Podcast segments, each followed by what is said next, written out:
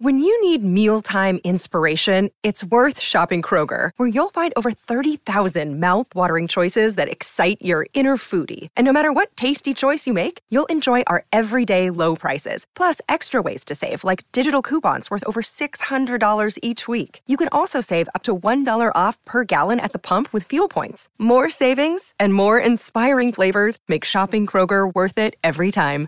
Kroger, fresh for everyone. Fuel restrictions apply. Good risings. I'm Liz Earnshaw, and this is Hash It Out. I am so excited for this week's episodes.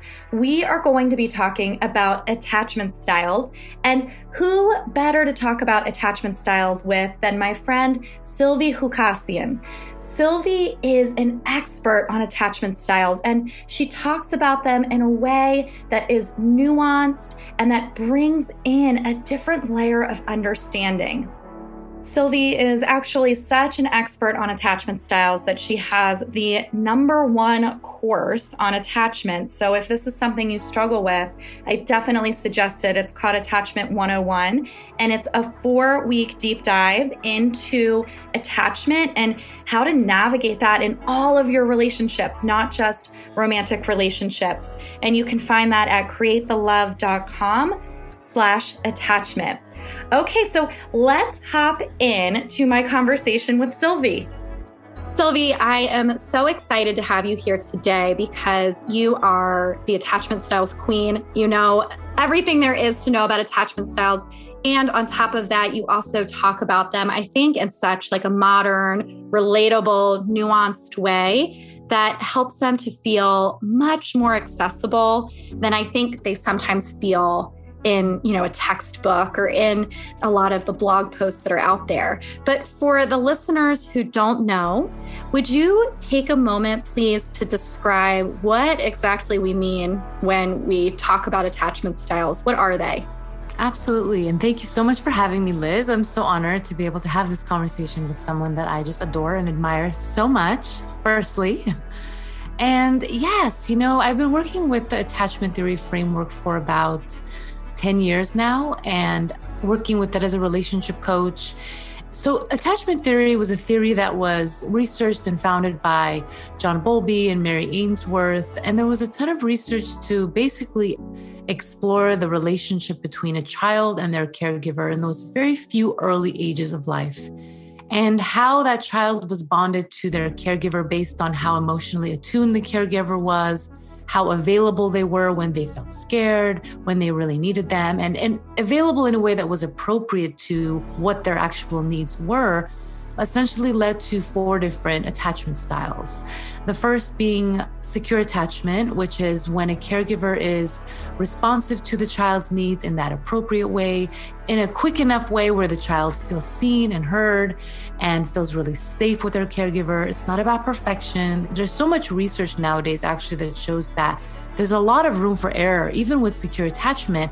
But what the difference is, is what makes it secure is that the repairs happen really quickly and the, the caregiver and the child find each other back and the attunement goes back really quickly. And then there is anxious attachment, which is about that caregiver relationship that feels more inconsistent. So there's times where their caregiver is really present, really attuned in a really appropriate way. And then there's other times where the caregiver is not available, whether they're going through their own stuff, they're maybe preoccupied with their own mental health challenges, physical health challenges, or maybe they're working all day and they're just literally not there. And there's obviously someone else there, but there is not the same attunement when it's not coming from the primary caregiver. And so that level of inconsistency can create a lot of anxiety for a child, and they can grow up to become an adult who is more preoccupied in their love relationships and their friendship relationships and is always wondering is this connection going to go away? Is this person going to be present for me? Do they care about me? So they can start to become really fixated on those things. There's also a lot of strengths. They can be really amazing in relationships really valuing emotionality and have really strong right brain skills in that they can be really attuned and care about the people in their lives. So i want to speak to the strengths in, in this as well and then there is dismissive avoidant attachment, which is about having a caregiver that was not really responsive most of the time, maybe rejecting, you know, shaming about the child having needs, maybe the parents were much more left brain and logical, so they didn't really value or have the experience of somebody being emotionally tuned into them. So that was what was repeated back towards their child. And so that child, you know, after making these requests to have their needs met at really young ages and not having it responded to over and over again, starts to go really inward, starts to auto regulate their own emotional experiences. So they can grow up to be adults who are very self sufficient, really good at taking care of their own things, have really strong left brain skills but they can really struggle with the right brain and not being able to be emotionally as connected as they would likely want to be really struggling in relationships to bond and to connect. Some of their strengths can be, again, having strong left brain skills. So they can do a lot of incredible things. They're very good at allowing their friendships and partners to have space, their understanding of that space, because that's something that they really benefit and need themselves. And then the last one, which was brought on later by Mary Main and Judith Solomon, which is the fearful avoidant attachment, which is about having a caregiver that was really fearful in the way they approach the child. Not always, but enough times where the child is conflicted. Sometimes they could rely on their caregiver, other times they couldn't. There's words that is often described of confusion, internal split of I really want to bond with this person, but I'm also really afraid of them. And, you know, caregivers can be going through a lot of their own losses in this scenario, really grieving their own things that they didn't have support themselves with, or just traumas that get passed down intergenerationally I've seen this a lot in immigration families where they're just having to completely uproot and start a whole new family. You can imagine the trauma, and then that gets passed down to the child. So this person can struggle in relationships because they, again, really deeply value relationship, which is different than the dismissive avoidant type, but they can struggle to trust. They can feel sometimes used, betrayed, because they've had to be so hyper fixated on the caregiver's needs that they almost start to lose connection with the self. That was beautiful. That was a wonderful way to describe it. And I think you did such a good job of bridging the childhood to the adulthood and how these things might come to be in childhood, what they might look like, and then how they play out in our adult relationships. And yes. one thing I was curious about is are there other things that can influence this? Beyond childhood. So, is it possible for a child to have a secure attachment and then actually later on find that in their adult relationships they feel really anxious or that they have a more insecure attachment and then later on they find that they actually feel really safe and secure? So, I guess my question is do they change over time?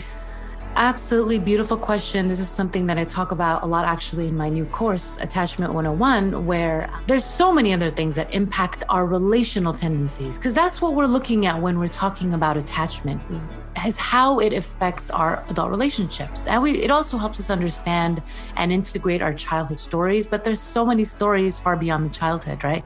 A child getting severely bullied in early elementary, middle school years, what their relationship like is with their siblings. You know, sibling relationships can play a huge role in how we trust and relate to other relationships as adults our natural temperament. Some people are more what's called a HSP, you know, hypersensitive person. Somebody that's struggling with medical or other mental health challenges is going to affect their relationship. Systemic oppression. There's so many different factors, which is why I'm so glad you asked this question because using the attachment framework, it's important to remember that it's one map. It's a really great, important map, but it's also, it needs to be weaved in with other information that really shapes the contexts of how we relate in our relationships.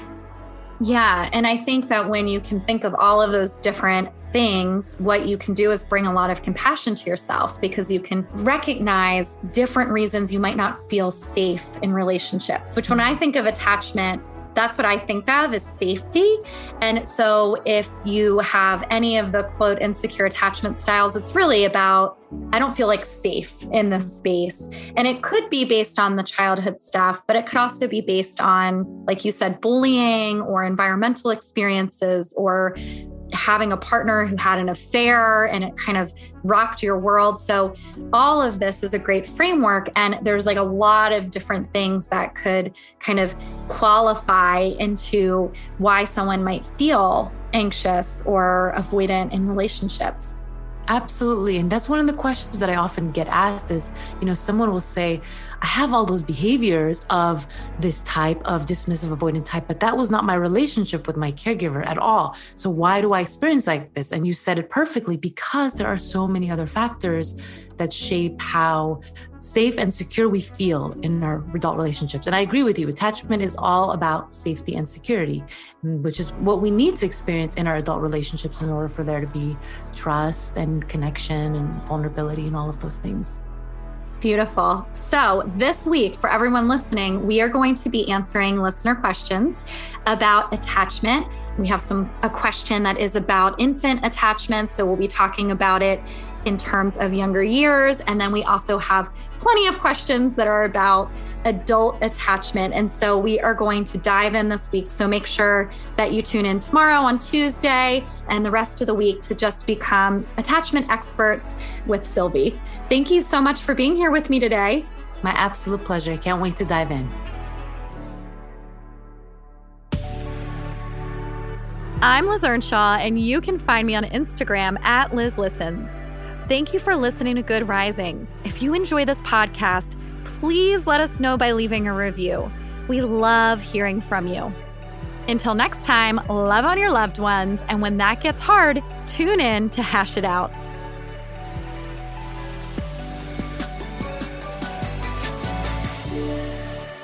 Good Risings is presented by Cavalry Audio.